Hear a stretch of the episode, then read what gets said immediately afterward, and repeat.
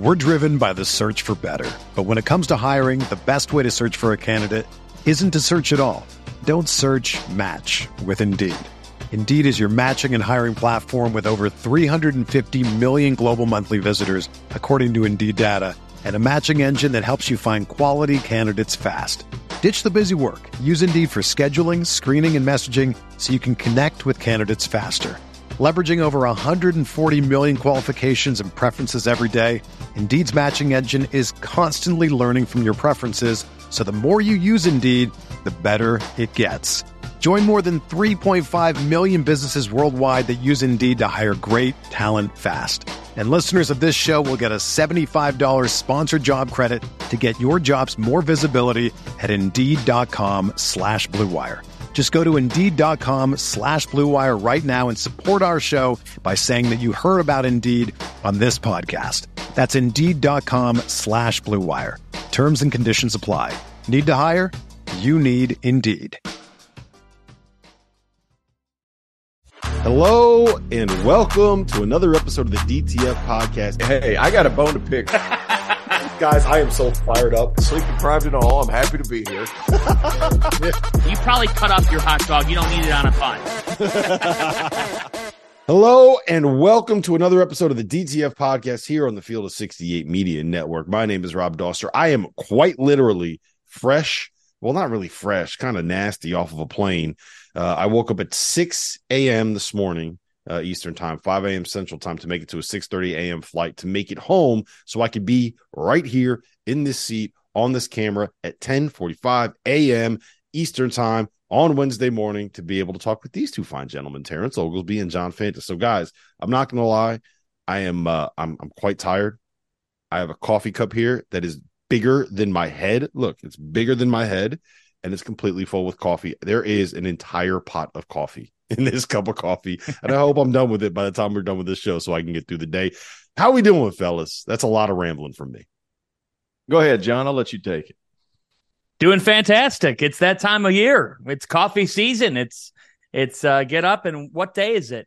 Uh, where, what game are we heading to? That that's the season that we're in right now, and it's a great time of year. So You much know- fun. You know you're in a lot of travel, To, when you get back to the hotel and you don't know what your hotel room is. You don't know. Yeah, yeah, that Worse. that happens. Yeah, been been there, done that. My not only is last week kind of started off quick with a lot of games, but this weekend I have Friday, Saturday, Sunday, Monday, next Wednesday. Oh my goodness! And What are they? Okay, so I got Hornets, Hornets, Georgetown Hornets, day off Hornets. well, like it just goes. It'd be a lot easier if I lived in Charlotte. That would solve a lot of problems, but I Yeah. don't.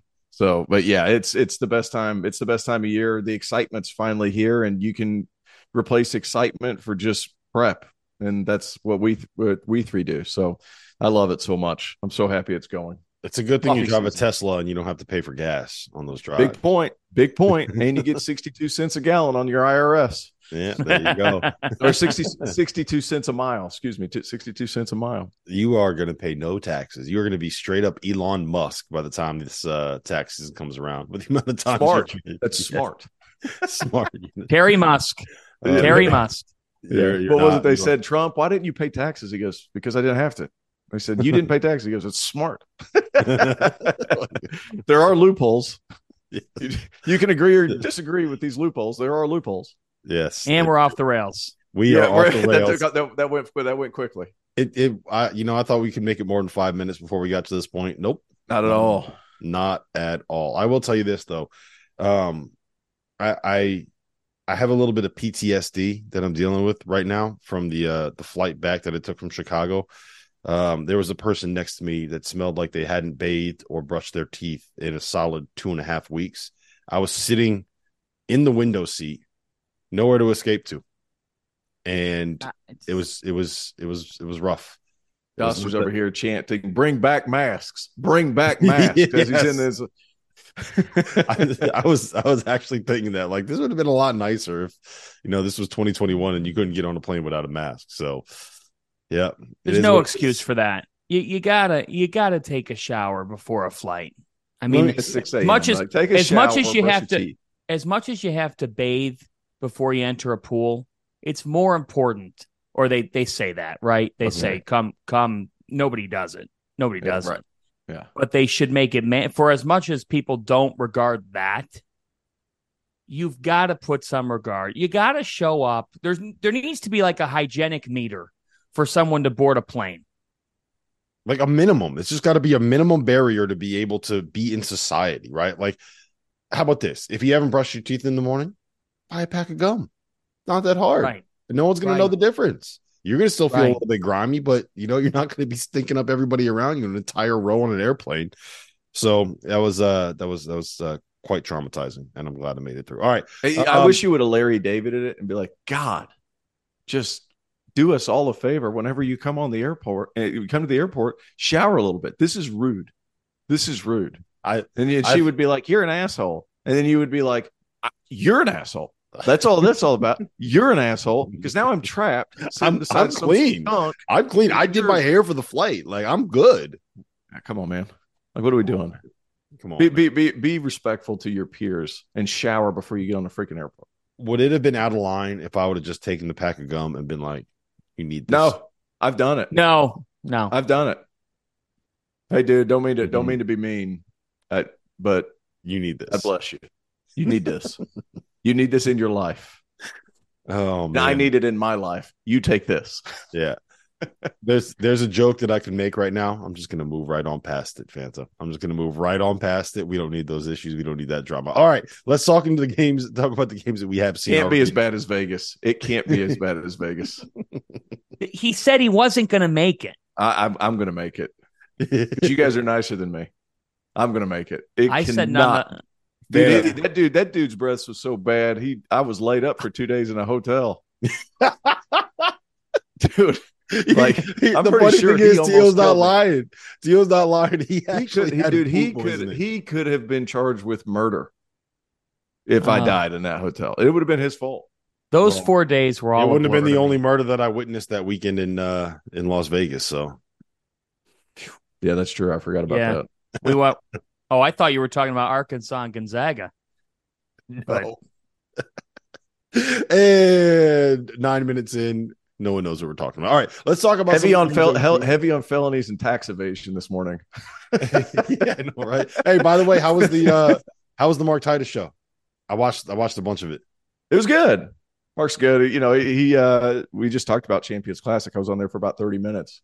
Talk wax poetic about Kentucky and how big a fan I am of them. Like yep. My goodness. It- that was before they played. Let, And- hey, look, you know what? Let's go straight into that. Well, we'll talk about the biggest takeaway this season uh, here. That's a perfect segue from host To. Uh, Kansas erased You're a 14 point second half deficit. They were down by six with 346 left. They ended up winning. Hunter Dickinson had 21 points. Uh, sorry, I'm sorry, 27 points, 21 boards, three steals. Dajuan Harris looked like the best point guard in college basketball. Kevin McCullar had a triple double. And I still feel like coming out of that win from Kansas, To, the story was Kentucky and how good they looked. Is that crazy? Yeah. No, you're not crazy. I, I thought they looked great. A lot of those turnovers and things that are happening right now with Kentucky, those things are going to be fixed by January, February. And I, Cal's revamped that offense. There's no more dunker spot five man. Tre Mitchell stepping out and playing at the top of the key. That lane's wide open. And DJ Wagner, look, I hate to be hard on freshmen like this, but he wasn't very good. He was one of 12. He couldn't sh- throw it in the ocean with his feet in the water. Like he had a really hard day. Uh, same with Edwards, who everybody's kind of touting as like the next guy. He was 0 for 6, couldn't really get involved. He made im- impacts elsewhere, and he's kind of their NBA pick because he's 6'8, he's long, he's listed at 6'8 anyway. He's long and he does a lot of things on the floor. I, I just that all being said, and then you throw in Reeves, who was seven of 25, and they still put up 84 points and uh, they held control of the game for the longest. And really, what happened in the second half is Kansas just started doing old guy stuff. Like Bill Self went back to getting deep post position with Hunter Dickinson. Hunter Dickinson was a dog in that second half. He was a dog. There's no other way to put it. He was bigger than everybody, and he played like it. He was posting up a long way away in their first two games. Uh, Bill Self against Kentucky was like, "There's not going to be that. You're going to go down and you're going to steal deep, and I'm going to put you in position to be great." And he was great. This version of Hunter Dickinson is National Player of the Year material. Yep. 27, 21, at the rim, scoring in a variety of ways, knocking down threes. Like I was curious how him and KJ Adams would play together. Like they've done a nice job of inverting those guys. When Hunter's in there, they put KJ in the far corner and a conventional thinking like, well, there's no shooting, they're going to help. They don't let him stand out there and shoot. They send him to the basket to cut. So that backside's occupied even when he can't shoot. So it, it's what what they've done at Kansas, man. Like they're really good, but my biggest takeaway is Reed Sheppard's a dude who Mhm. should have probably played more than the 16 minutes. But They we'll come back to with him on the Kentucky in one floor. because I, I want to ask you guys a- about something I was discussing earlier. I don't know if you saw what happened at the end of halftime. To if you watch the game, I'm sure you saw it. Fan, I don't know if you saw the clip yet, but uh, Hun- Of Hunter? Dickinson, yeah, he hits a three to cut the Kentucky lead from 48 to 41. Um, cut it to seven, number one team in the country, cut the lead to seven at halftime, and then turns around and does the boom, the suck it right there, half court, mid court, in front of everybody, getting crazy amounts of boos from Kentucky fans, and comes out in the second half and has 16 points, has another 11 rebounds, has a double double in both halves, uh, and leads his team to a 14 point come from behind win. I made the argument today that he is the the villain, the troll, the heel, however you want to phrase it, like the WWF anti-hero that college basketball needs. We don't have Coach K. Jon Scheyer is way too nice to be able to be the villain. Jim Boeheim is gone. Um, I mean, you got you got Hunter Dickinson playing for the coach that got off scot free more or less after wearing that Adidas chain to the uh, Midnight Madness after the investigation from the FBI opened up, where they had Snoop Dogg, where they had I don't want to call them strippers, but they had dancers on poles that look awful lot like stripper poles. I love uh, Hunter Dickinson, number one player in the country, national player of the year caliber, Bill Self, this whole villain narrative for uh for Hunter. All of that is true. I don't and really when care. Kan- and when Kansas steps on the floor, what was that? I don't, I don't really care what he did at half court. I loved it. Oh, Yeah. I love it. I I love it. He's it. an enemy, Yeah, I don't really. but uh, Kansas is not the best team in college basketball. They're not. They have a major perimeter problem. Dajuan Harris is not going to hit that many threes every time out. They were six of 18 from three. Dajuan Harris was five of six. So, in terms of Kansas, Nick Timberlake is not panning out to what they thought he would be, at least right now. He he needs he needs a, a lightning bolt of confidence is what he needs. and they don't have a bench. I mean, who coming off that bench strikes fear into the opponent? Johnny Furphy is not there yet. You know, you're playing Parker Braun, trying to to figure stuff out. They, they, they this was a big three performance for the ages. Hunter Dickinson, Harris, and they kept lost in all this. Kevin McCullar, who shot poorly, he shot three for twelve in the game, and he had a triple double. So I don't have a great answer right now for who the best team in the country is. But and and, that's to Kansas's benefit. And I can understand why they're ranked number 1. But guys, they won this game because Harris did some things last night that let's face it, we have not seen before. That's the best scoring performance of his college career. The takeaway from last night and I, I don't like doing this because as a native Clevelander who spent a lot of time talking about losing, you get to a certain point where you say, enough, enough is enough. At some point, you have to break through and win. Hmm. But the clear takeaway from last night is that Kentucky is better than I think any of us thought today. I Mhm. think we all thought that they would be a, a dangerous team. And I've gotten a lot of heat from Big Blue Nation because I did not include them in, in I did not include them in my preseason rankings. But I'm going to tell you right now, Rob Dillingham, Rob That- Thrillingham. yeah, Rob Thrillingham and Adou Thiero, that his ability, Thiero's ability to make electrifying plays was spectacular to watch. The biggest thing with Kentucky is two things. Number one, they got a shot economize more. Antonio Reeves, seven for 25 is tough. All right. You gotta- yeah, you you're gotta- right. You're right. I thought his shots were okay though. Like he missed okay shot. Like he missed shots that he should have taken. But go ahead. He- Sorry. He had he had a couple heat checks in the second half, But Yeah. like the heat checks came after he hit two shots in a row, and it's like, well, I mean, that's what you do when you're a shooter, right? it it, it does it, it it is but i still like i fear terrence i have a fear that that that trend doesn't go away and when you're playing the elite in march if he's taking some of those shots i get concerned john welch was a great hire kentucky is better than i thought i think it's be- they, they're better right now than anybody thought and i'll be curious to see what happens when aaron bradshaw and when Ugonna Onyenso are back because you can't you can't tell the story of this game without saying Kentucky didn't have anybody to even combat Dickinson. They didn't have anybody to guard him. You gotta you gotta be able to say that about this game. The biggest thing for me though, okay, I'm sorry, I gotta be honest here. All right. Last two and a half minutes of the game. Yet again, experience, coaching come into play, and Kentucky wasn't ready for it. Yep. There I have a lot of questions about some of the decisions that Coach Cal made, but I will say this. Uh I think Kentucky right now is where we thought they would be in February, right? And I think that's yeah, a I agree great- with that. I Yes. think that is a great sign for them moving forward. Um, I will also say, the, to me, right now, it, beyond like the obvious stuff with the seven footers and Aaron Bradshaw's foot and whether or not and yet Nietzsche can get healthy, like those are obvious issues that any team's going to deal with. This just health stuff. To me, the biggest question is this: you mentioned Reed Sheppard being a dude. One hundred percent agree. I think he needs to play. I think he's best as like a, a secondary creator, right? He needs another ball handler in the backcourt with him. I don't think you want him to be the primary guy. I, I thought he was best as a primary yesterday.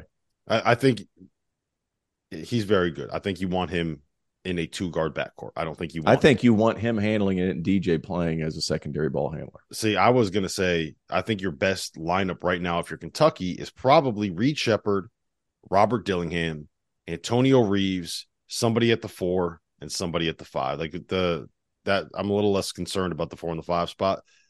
So if you are Coach Cal and you brought Dajuan Wagner's son to Kentucky and he picked Kentucky over going to play for his grandfather who was on the staff at Louisville, right?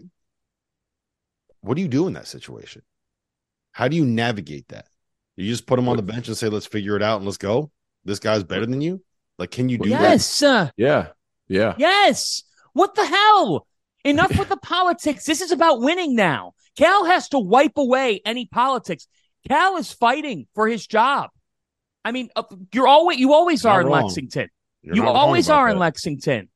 You've got to perform. Like, here's the thing. Jon Scheyer did this last year. It, it has been done and it should be done. You've got to ride your best horses to win. You create more of a culture problem if you do not. And it did feel like last night they were trying to to give some guys opportunities to see what they were made of, and DJ Wagner didn't have it. Now, does that mean that DJ Wagner couldn't have it in three weeks? Of course not. You just said it. It's November. It's it's November the 15th. It's a long season, but you are doing a disservice to the guys in your locker room if you don't play the five that give you the best chance to win. And Robert Dillingham and Reed Sheppard are clearly right now the guys that you've got to ride to win these games. No ifs, ands, or buts about it.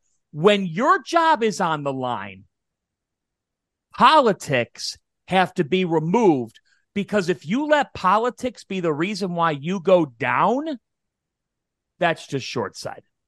As you guys know by now, we've partnered with BetMGM Sportsbook for this college basketball season. We're going to be using BetMGM lines to make all of our picks and predictions throughout the college basketball season. And we are going to have special offers for you, the listeners and the viewers on the field of 68 each and every week during the season. If you haven't signed up with BetMGM yet, use the bonus code FIELD 1500 and you will get up to a $1500 first bet offer on your first wager on BetMGM Sportsbook. Here's what you got to do. Download the BetMGM app. Sign up using the bonus code FIELD 1500. Deposit at least $10 and place your first wager on any game. You will receive up to $1500 in bonus bets if that bet loses. Just make sure you use the bonus code FIELD 1500 when you sign up.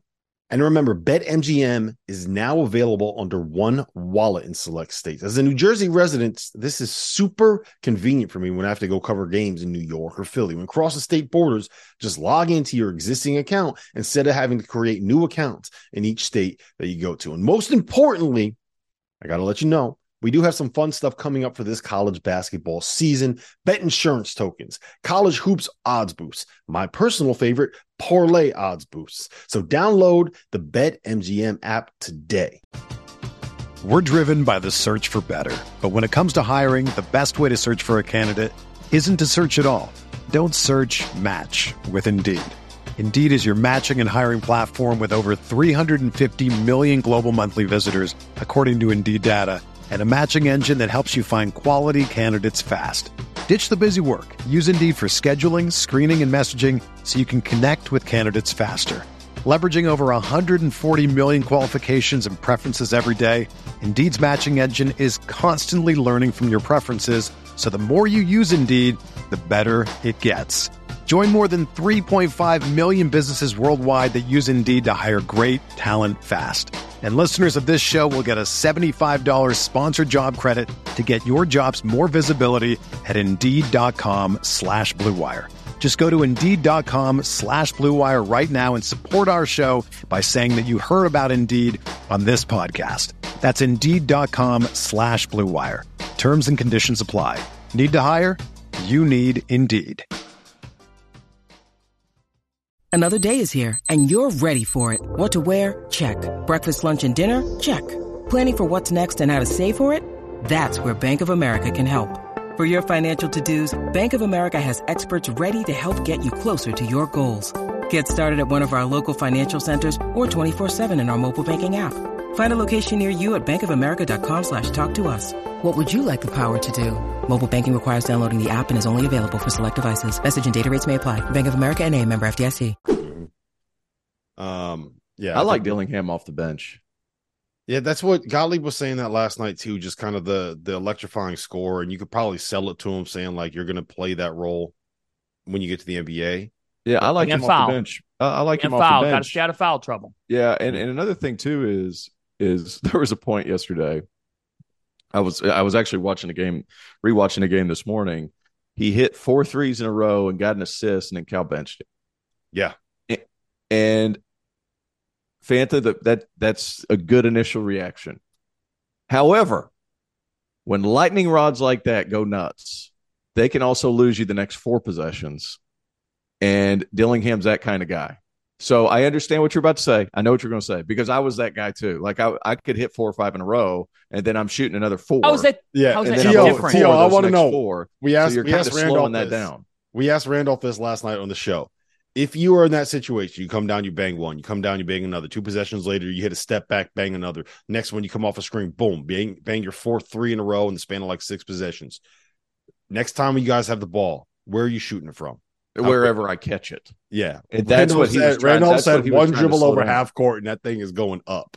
Yeah, and, and that's what Cal was trying to hold back. And he didn't. He he just took him out for like three possessions oh. and put him right back in. Come on. But he was And- getting good shots. That was he- the thing. Like sometimes guys get overzealous. He was knocking down really good shots. He was creating those good shots himself, but I could just see it going off the rails. So look, He scored I would usually be like the ride game. the shooter. I would usually be like ride the shooter, but it was an interruption in play. There was a timeout. He got him to calm down, come back in, and then he played well when he came back in too. Terrence, I'm sorry, man, but Antonio Reeves shot three for 17 from three. Three for 17. This is not a freshman. You're an upperclassman. You, if you only make three out of 17, at some point, you probably should have stopped shooting it. No, you need your shooter. I, I don't know. I don't know what what that has to do with Dillingham. No, you need your shooter Because, because he was the opposite. You're telling me, But you're but, but telling here's me, here's the di- here's the difference. No, there. here's here's why Kentucky lost the game. I'm sorry to cut you off. Kentucky lost the game You're because sorry. Kansas said, Don't Kansas- apologize when you don't mean it. I'm, "No, I am. I am. So I don't like cutting To. I don't like cutting anybody off on this show. We, I, I really, it's bad, uh, you know, listening. But I, like to me, Kentucky lost this game because Kansas said we're not going to out athlete them from a speed perspective. Like Kansas was getting beat off the ball, like a bad defensive line gets beat off the ball in football. Kansas couldn't stay in front of Kentucky. They they could not stay in front of Kentucky's guards. If you watched in the second half, early in the game, early in the second half, when Kansas was still missing, they had two guys on the shot retreating. Bill Self was like, "We we got to get back. I'm not giving up. I'm done giving up layups." Once Kansas said, "We are literally going to bury you inside," and they started making easy lay-ins, it forced Kentucky to play half-court basketball. Mhm. And that's where I still like I'm still concerned about that because I'm just being honest. Like what they're asking Reeves to be today, if this team's as good as we think they could be, guys, he's going to be the third or fourth best player on the team come February. Yeah, they're probably right. Um, all right. Uh, let's move on to the other game. And I just want you guys to realize that Fanta three different times in that little spiel said beat off the ball, and I did not make any jokes about it. I just let it slide right on past. Like it didn't even happen. Uh, let's talk about Duke and Michigan State. hey, hey, hey! One, one more thing. One more thing. The, the the crazy part about it is, we alluded to a dude Thiero who I thought was good at times. He was minus twenty six with him on the floor. Yeah, I Uh, didn't. Antonio was- Reeves minus fourteen. DJ Wagner minus twenty three. I've never seen a more like one guy's great, one guy's bad in terms of that statistical Mhm. thing. Like it, it's it's it, it's perplexing, really. Uh, Jordan Burks, who played ten minutes, was plus nineteen, but he was also playing when Dillingham went nuts. Yeah, And he was playing then- with Dillingham and Reed Sheppard when those two were on the floor. Like that's what that's what you needed. Um, another guy Yeah. that had a great plus minus game was uh your boy Ryan Young down there at Duke. To um, Yeah. Duke. You know what's interesting about this game? He's a human won- traffic cone. Yeah, just gets in the way, man. He just gets in the way. It was funny. We were laughing about it. Like he had zero blocks and zero steals. I was like, man, he was such a different difference maker on the defensive end of the floor. Hey, at the end of the day, last night, that second game was awesome. Champions Classic should move back to opening night. I hope it does. And guys, that's the most fun I've had watching Kentucky in years. They are fun again. Big Blue Nation, I'm sorry that I didn't rank you in the preseason rankings that I did. Even with last night, you're going to have a number next to your name. And in the AP poll, you shouldn't move down at all. I think they'll probably end up moving up in the AP poll, to be honest. Um, all right. So Duke won 74 to 65. Caleb Foster scored 16 points in the second half.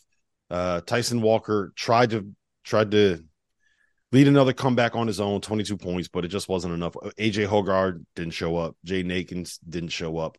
Uh, the narrative of this game was interesting, Fanta, because it wasn't um it wasn't like, all right, we got this like preseason, this match of a preseason top five teams. It's like, well, shit, who's going to end up being one or two coming out of this game? Like, who's going to be in a really bad spot? And it turns out it's Michigan State. What do you think this game said more about? Was it Duke's win, Michigan State's loss, Caleb Foster getting going, uh, nobody on Michigan State getting going? Like, where do you stand? Well, where I stand is that for Caleb Foster and Duke to get going, I'm going to side with that uh, because there was a point in this game where you're watching Duke and you're thinking, do they have a, a backcourt problem, if not a point guard problem, Mhm. that could prove to be major? And it's early.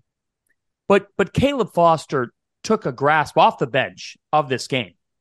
And for him to catch fire, you then saw that when Duke is getting, when this Duke team is getting some sort of perimeter threat on a night where Jared McCain was a non factor, uh, he was scoreless. He was 0 for 5 from the floor. He played 16 minutes. Again, Jon Scheyer, the if- PJ, he didn't make it. he Yeah. didn't make it on the private jet. it bingo. And on a night where, again, Duke, Duke like Tyrese Proctor was not great. In fact, he really struggled. So if you had told me those couple of things, but guys, I I, I I'm normally the eternal optimist, and I got to tell you, uh, I I think that that it you haven't told me this more about episode. what's that? You haven't been this episode.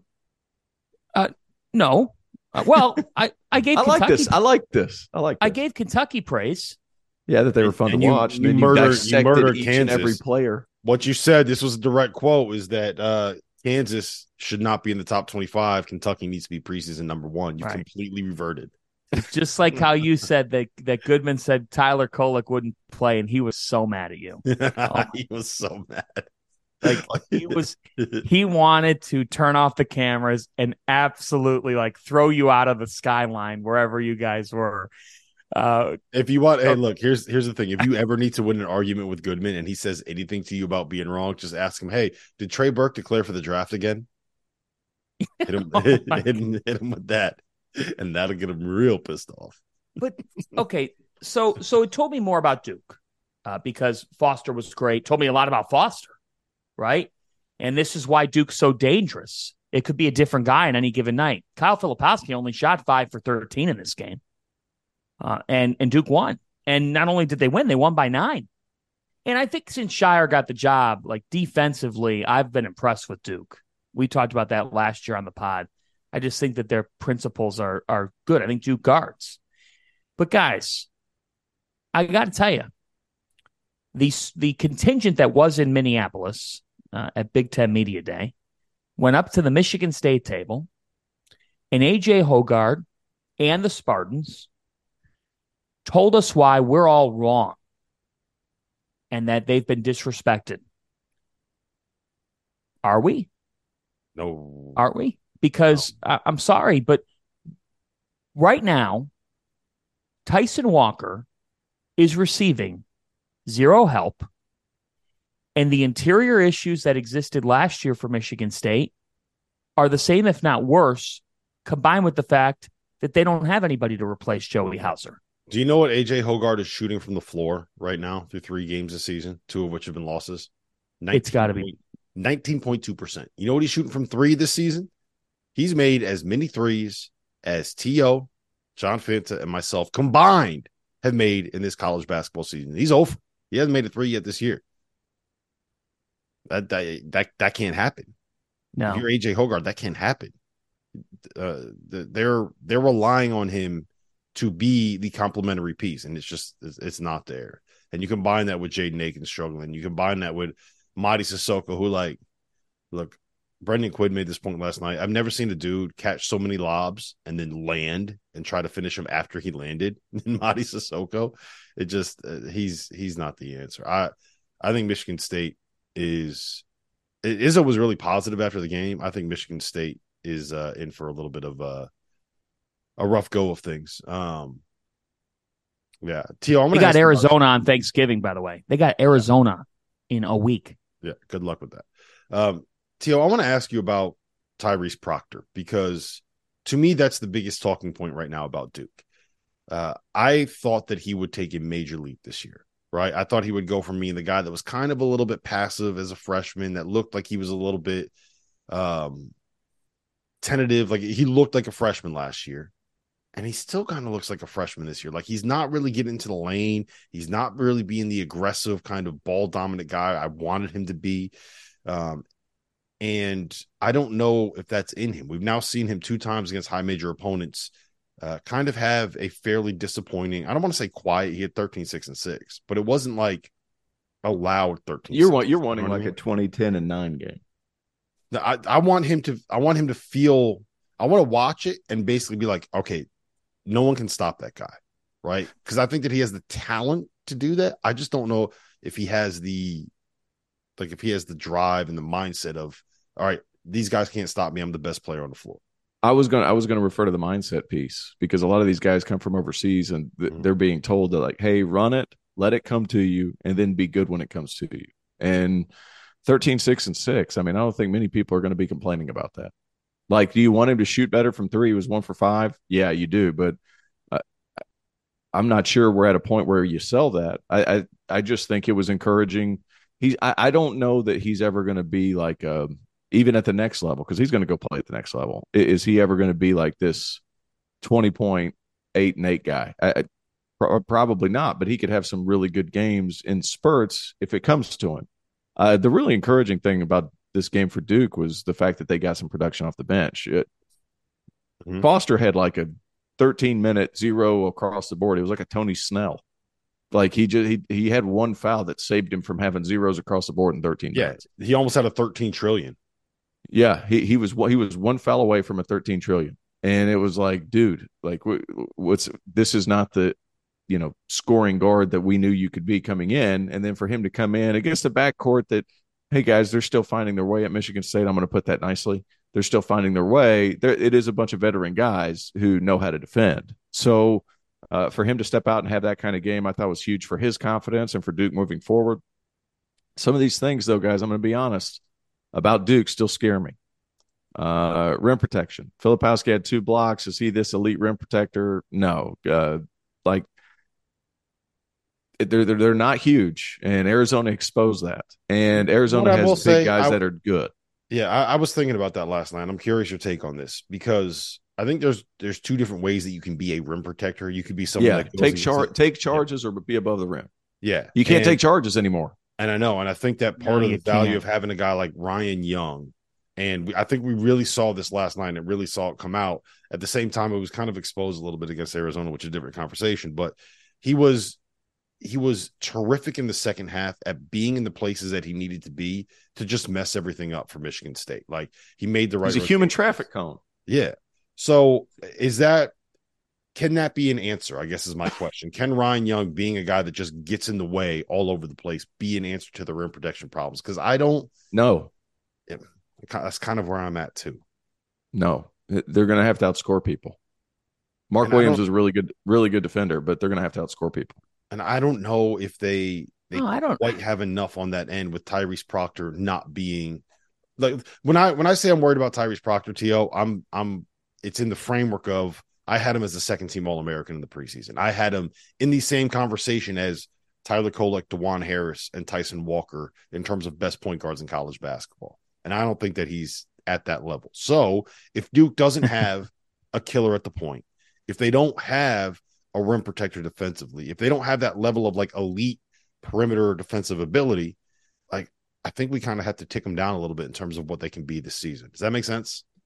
Yeah, eh. it does make sense. Go ahead. John. Yeah, I also think that that when you're playing this type of schedule early on, mm-hmm. and and it's November the fifteenth, all the flaws that you have are going to get rectified and, and that ends up being a good thing in the long run, I think, for your team. But but you know, we could rave about certain groups. Here's the thing, guys. We don't even necessarily know the value of all these wins in the moment when they happen. Sometimes when, what's that? Uh, that's that's a good point. Like there's a lot of times preseason top 10 teams first couple weeks, weeks looks like a great win and then all of a sudden they're North Carolina. Right. I'll never forget uh, but sorry, Richard Pitino. But Minnesota went into Providence in the Gavitt games, and Minnesota kicked the crap out of them. And uh, and at the time, you're sitting there and you're like, wow, Minnesota could be really good. And they ended up totally, totally fizzling out. Uh, right now, we've got that. We've got that across the sport where, I mean, this stat I, I watched on, I'll credit Sports Center last night.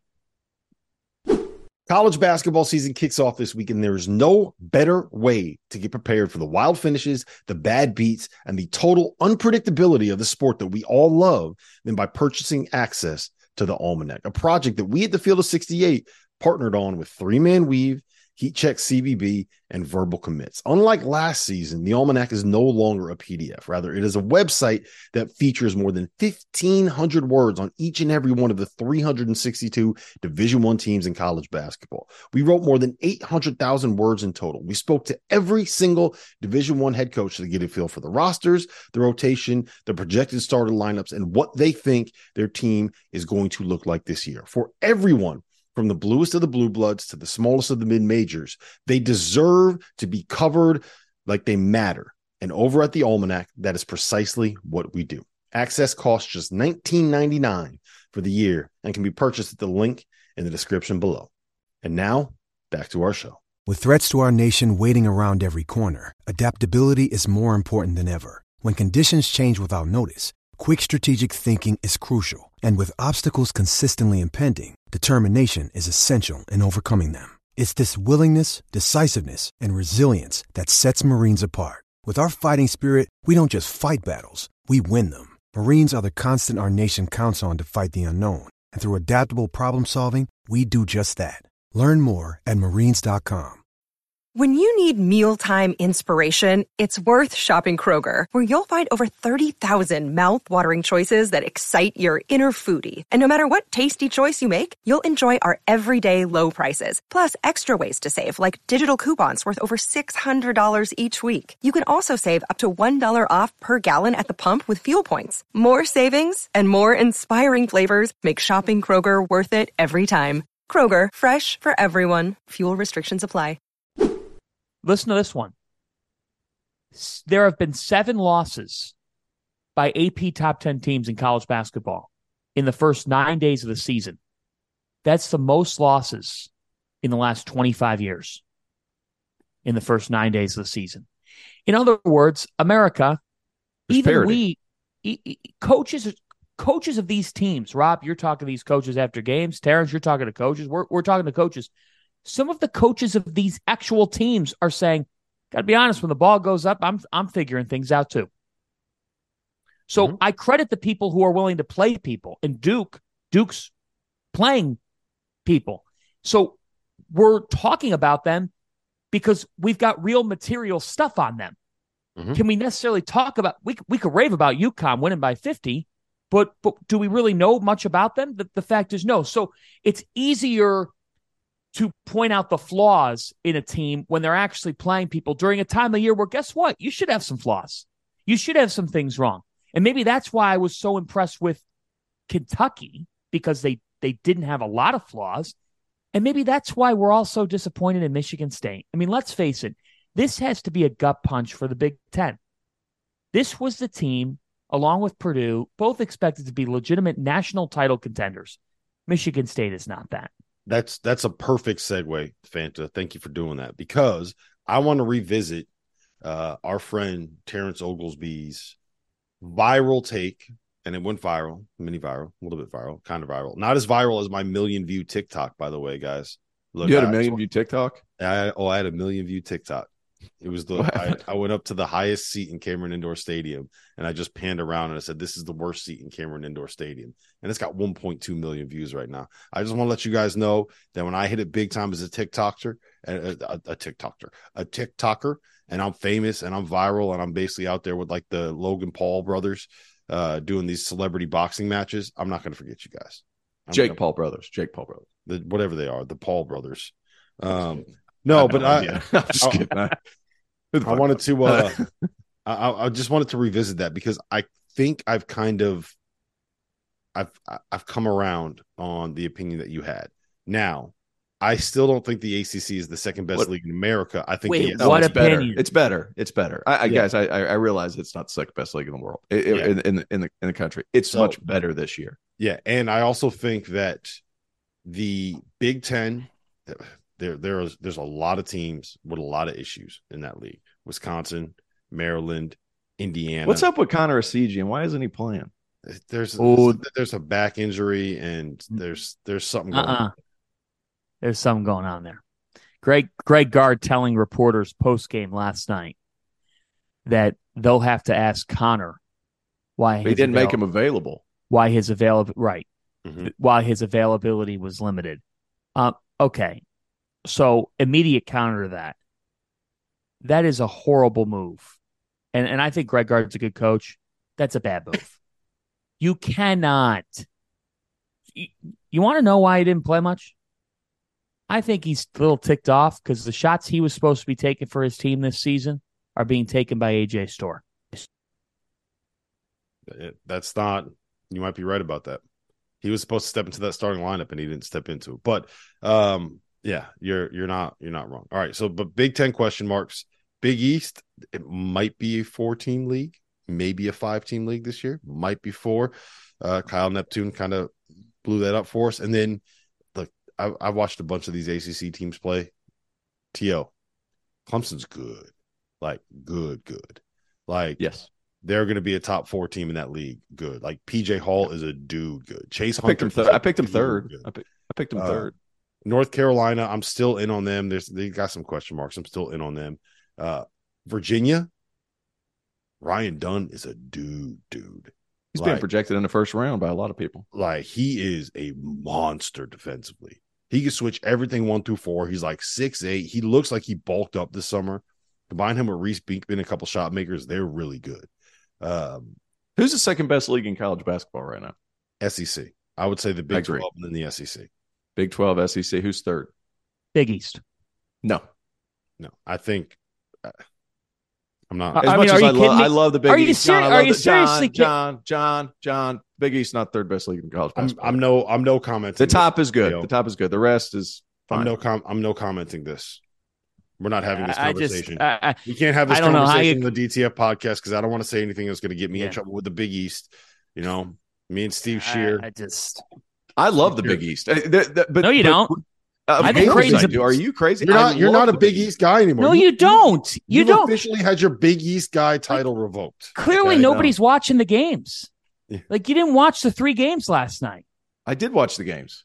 I didn't I watch it. Sorry, I didn't watch con- uh, UConn Yeah. play Mississippi Valley look. State Community College Central. I will say. I will. Say I don't get how you could watch Marquette and not think that team is a national title contender. They I don't are. think how you could. We're talking about the league, John. We're not talking about the top three teams. We're talking Yeah, about the yeah. league. Fanta, I had this. I had this discussion last night with somebody at the at the um at the Champions Classic.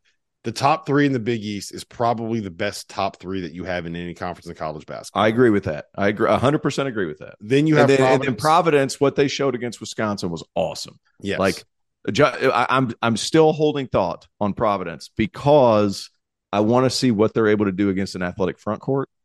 Yeah. Wisconsin So- doesn't have that. but, but here's here's the yet. thing. The reason why, and I'm not gonna I don't want to speak for you on this, John. I'll speak for myself. The reason why I thought the Big East was the second best league, maybe the best league in college basketball, was you we knew what that top three would be. I you know how I feel about Providence. I think that they are fucking awesome, right? I thought Villanova would be in that same conversation. So you got like a top five where all five could legitimately be top 15 teams. They just lost at the Palestra dependent. Look, I get it. It's the Palestra. It's a rivalry game. It's on the road, whatever, whatever, whatever. Still not a great loss. They did not look good in that game. Um, It's how they lost. yes. But then St. John's hasn't taken the step forward that I thought that they would take. Maybe they'll get there. I don't know. They look pretty bad against Michigan. Georgetown hasn't taken the good. step forward. Well, Georgetown hasn't taken the step forward that I thought that they would take They were never going to. maybe they could still get there, but they look like they're probably going to end up being one of the bottom three teams in the league, which means that you have DePaul. Think Georgetown- Sean Miller's going to make the tournament? No, I, I mean, I just don't know if he has like enough talent. Like, are they going to get Djokovic? He's basically down his best three big guys right now, and he still found a way to hang with Purdue, even though Purdue kind of like did one of these. You know, when you play against like a your little brother or your little cousin or something like that, and you just kind of hold your hand on his head, and they are sitting there trying to get around you, and that's kind of what they did. But like that's I Butler think- looks good. but we'll I mean we'll see what happens. They got to We'll beat see. I- first. Yeah. I just We're I think it's a five I think it's a five team league at this point. So I'm not ready to say that the ACC is the third best league. I'm not ready to say that the Big East is not the third best league. I, I, But I Yeah. we I laughed at So To. short sighted. I thought it's To just- was an idiot, and now I'm kind of like, eh, you know what? Maybe he had a little bit of a point there. So and it was a hot take show. Let's be honest. Oh, honest. yeah, I it was understand that take. wasn't the second best. I understand it wasn't the second best. I've clarified there, but I, I'm telling you, after that top three, it gets dicey. Like I'm, I'm, I'm in on Providence right now. I'm in on Providence right now. After that, and John, Himmy, I, I, Himmy I- English. Are you you're in on Himmy English? uh, Hemi English. I, I want to see them against an athletic front court because I think that could pose some issues. But the, the talent is certainly there. Uh, St. John's, John, I sent you a text message like, "Hey man, like they're, I, I'm happy that their roster's better, but this is, it's not as good as what Pitino's going to have in two years. Like Ledlum just shat the bed. I, I mean, he's dribbling off his foot and everything. He's going to be better. They need more from him. They're going to be better. I don't think. I think they came in a little bit hot because of the Pitino stuff, and I, rightfully so. But after those first three, four, three, four teams, you Here's kind of wonder what's going to play out after that. That's all I'm saying. The the only thing that I'll say about this is that I think that there's a real possibility that Michigan is like really good. And not I'm not just saying like top 25 ish make the tournament kind of good. Like I've I've watched all three of their games now. Who, Dug McDaniel? He is a problem. like problem, problem. Olivier Nkamhoua is probably the best transfer in the country that nobody is talking about right now. Um, they have shooters, they have guys that are electric. They have Phil Martelli over there on the bench right now running things. And if you go and look at like their shot charts, they're all the way bought into this idea of like threes and layups and free throws, and that's it. They're basically not taking mid range jumpers at all. So I, I, the one thing that I will say is I think that there's a real possibility that uh, St. John's is still tournament good, and that Michigan is just like that good. They can go in and beat a tournament team on the road by counter, counter, counter to that, counter to the Michigan piece, counter to the Michigan piece. Uh, Nimari Burnett, who was sensational. How dare John's. you counter my counter? Counter your counter with a counter. The, he went for a big offer against Youngstown State, and was you know they played UNC Asheville after that. I, I, need to see more from him. He has been good oh, in spots during his college career, but he's a career five per five point a game guy. So I, would like to see more. I think he's capable of more, but I'm interested not, to see how yeah, things happen. I, I agree. I think uh, there's also real chances they're like a top 35 team, but I, I just there's there's something. And there. they blew the doors off St. John's if they're a top 35 team. Yeah. They blew the doors off of St. John's. Yep. All right, Fanta. I'm going to give you the floor. Go you ahead, have, John. You have three minutes you have three minutes. You have three minutes. I know you got a lot built up there. I see the steam coming out of your ears. Let us have it. Give us your official counter to our counter of a counter to a counter. Don't need three minutes, fellas. Yeah. But very briefly, we're nine days into the season. Yep. It's a bit short sighted to proclaim who's great and who's not uh, quite yet. That's our job, but it's a marathon. And I'm sorry, but if you've got three national championship contenders, legit, this league cannot just be fourth or fifth. Like, I'm not here to say it's the best because it's not. The Big 12 deserves that title. The SEC absolutely deserves two. But there has to, when you have a strong top, and it's not just any top, it's it's it's a top that has three big time heavyweight title contending teams. I can't sit here and eh, not when Providence beat the brakes off of Wisconsin and has looked better than I thought. Not when Xavier looked better than I thought against Purdue. A lot of people thought that game was going to be an absolute blowout. Now Purdue had control of the game, but it's again, it's a marathon. St. John's got their their break speed off them and is a long, long way away. But man, uh, I I'm not ready to sit here and and proclaim.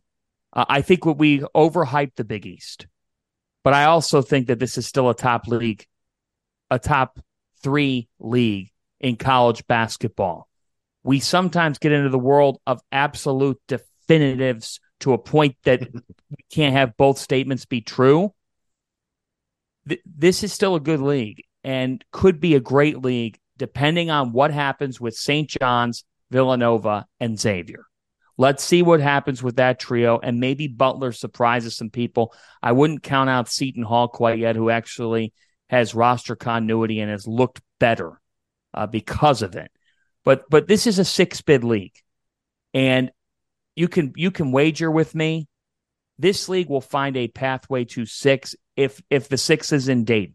I would set the but line. I, that's my I, belief. I think, the, I think the line is five and a half. I think that's where I would set the line on tournament teams for the Big East. Yes, but to to to say that the league is in trouble or there's cause for major concern. No, nobody's saying that, John okay, then what what are you saying? I'm I'm saying that they're muddled in. The Big East is muddled in with the Big Ten, Pac-12, and the ACC. I think after those top three, it, it there's a drop off. I think it's one, top two, two right? Yes, yes. Excuse me, top two, one, two. After that, I think there's a drop, and then there's like depending on the night with the next four leagues.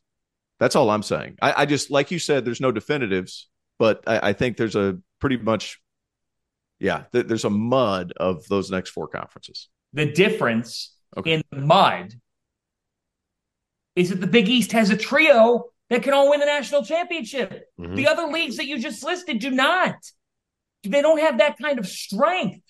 The difference in the mud is is that if you're a middle of the pack Big East team on the bubble and you're you get those three teams at home and you knock off one of them in February, you now have a win that others do not have. And the other difference is this.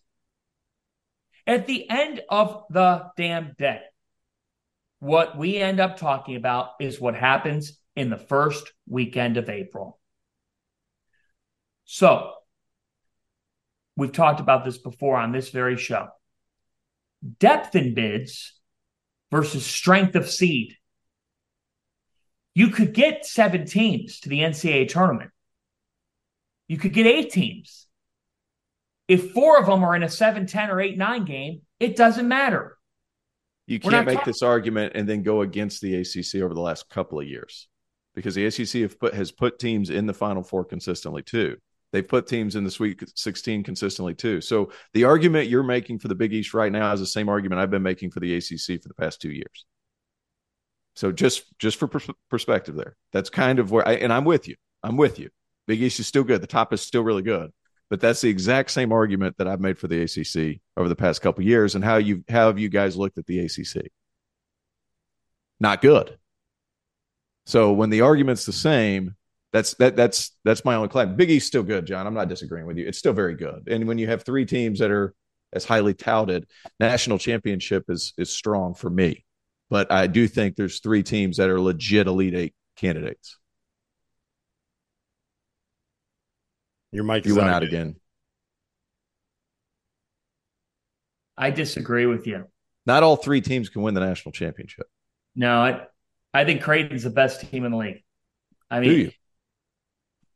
guys, they're ridiculous. Guys, they they made they scored on 20 of their first 25 possessions in the second half last night. Mhm. Trey Alexander is a pro. Yeah, 23 11. Oh, yeah, he's been- yeah, yeah, of course. Yeah, he's he's very, very good. All right, let me I know ask I you get guys. accused. I know I get accused for propping it up, but this is the best at the, at the top of the Big East. This is the best it's been. Yeah. It, it, You're not look, you're not, so you're not good.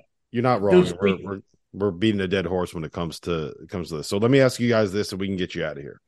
After everything that you've seen so far, we've got ten days of basketball coming into the season. It was Kansas, and then probably Duke, and that's what everybody had as like the one-two, right? Out of what you've seen, To, who is the best team in college basketball right now, or is there a best team? You got Kansas, you got Purdue, you got Marquette, you got Arizona, you got Houston, you got Creighton, you got UConn, you got Tennessee, who's looked damn good. You got Duke still in the mix in that conversation. I think who's the best team that you've seen? I don't think there is one. Every team that you just mentioned has very recognizable flaws. You, talk about Purdue with some of you know the athleticism issues, which are still there. You talk about Kansas, which we've talked about perimeter shooting, that's still there. There's there's a lot of there's as much parity right now as there's been in a long time in college basketball, and I love it. It's the best. I, I right now I don't think there is one. If I had to side with one, I would lean Arizona because what they did at Cameron Indoor and how they did it. I agree with that. Steve. You have to reward the team that went in and, and got the best win thus far. It's unfair to not do that. You know, if you, of course, if I said Arizona or the field in the long run, you, you take the field because it's so early in the season. But, but I'll tell you what, uh, that was a such a gutsy, gutsy win by the Wildcats. Keshad Johnson brings national championship experience to that group, and you could sense it late. And like Caleb Love wasn't great in that game from a shooting perspective, but he made the biggest pass of the game when he found Johnson underneath. And uh, that was such a great sequence. So, like, like Tommy Lloyd is 63 and 11 as the head coach of this program, but everybody's going to rag on him because he lost to Princeton. It's not all that different from from. I mean, it is different, but like when Arizona steps on the floor in March, they also have a lot of naysayers, and maybe they have a redemption arc to their their journey as well. But they're they're deep. Pelle Larsson's one of the more underrated players in the country. They've got athleticism, they got versatility, they can switch. Like they, they they are and they're very efficient on the offensive end of the floor. So they have an elite big man in Oumar Ballo. Yeah, the, the argument right now would be for Arizona. Uh, if I had to pick another team, I, I'm I'm I think it's the stale take, but Purdue to me, and you saw them live, Rob, is is better. Uh, they, they've got they're another year older, and I really like um, the addition of Lance Jones. Yeah, they have they have good guard play. Like I, I think I would probably keep Kansas at number one in college basketball right now. I think I would probably say they are the best team because I think they have uh, one of the best point guards in college basketball, arguably the best center in college basketball, and the best coach in college basketball. Um, I think that you can make a pretty strong argument for Purdue being there too, given that it's Zach Edey and nobody knows how to use a player like that better than Matt Painter. And the step forward that Bra- Braden Smith is a different dude this year. Like you can see it in his confidence, the way that he carries himself on the court. I think he's going to be very, very good. And I think Arizona is the third team in that top tier. Like what they can do defensively when you see it in person is they they have four guards that are built like 215 Yeah. pounds. They are built like strong safeties, man. Keshad Johnson brings an entirely different dynamic to the four spot than Azuolas Tubelis did. And Kylan Boswell is a through and through. I love that too. He's one of my favorite players in the country. Like he is a through and through winner. So um, Yep. I think that those three would be the top tier. But again, look, Tennessee with Dalton Knecht, like they might be a problem this year. You know, Marquette, they are What a story he's been. What a story that Dalton Knecht's been. Mhm. Hey, I'll Jico- say this: it, it- there's nobody. You, I don't care who they play. It's going to be hard to guard Marquette. They're going to be able to score Mhm. 80 against anybody. They're good. Dude, good guys. I, they're good. I saw a picture of Tyler Kolek's ankle before the game today, and I have no idea how he was able to get up and run up down the floor. Jason Benetti actually had a great story on the broadcast. Do you know what he said? He said that in the shoot around, uh, Tyler Kolek came out there, swollen ankle and everything, and just started going out there and dunking in the warm ups for the shoot around and just walking around screaming, Fresh legs! Who's got fresh legs? Who's got fresh legs? And then went up and go dunk again, fresh legs. I'm just, I fucking So- love, I love, I love that kid. So He before their nuts. games, but so before their Friday game, their second game, Kolek, uh, Scott Kuykendall comes over and is talking to me and Jason Ross Jr. And he's like, "Man, Kolek," he goes, "He's watching film." He goes, he goes, he sa- starts sending me clips of assists that he should have had that I didn't give him. Kolek comes over. Kolek comes over. I said, "Hey T, I heard he's he's shortchanging you on assists." And he looks at Sky. He goes, "Hell yeah, he is. What the fuck?" He starts- and he starts going off on him for like a minute. And Scott's just sitting there like he took like four dribbles. He goes, oh, he said that's a home assist. I got to get my number, son. like ripping, for SID because he's not giving him home assists. I love it. So Yeah. tough. He's wild. And that that that that sprain he had was not like a a, a soft one. It was about it was a Did you see it? one- Did you see the ankle? yeah. I, He had I, the I game. did, I did I did that game. It, that one did not tickle. That one hurt. Yeah. That I one saw, hurt. I saw the picture of it. I think it was two days after he did it. And uh let's just say black and blue is is doesn't do it justice. There was some purple in there. There was some like deep mahogany. It was uh it was pretty gnarly looking. But listen, this has been another episode of the DTF podcast.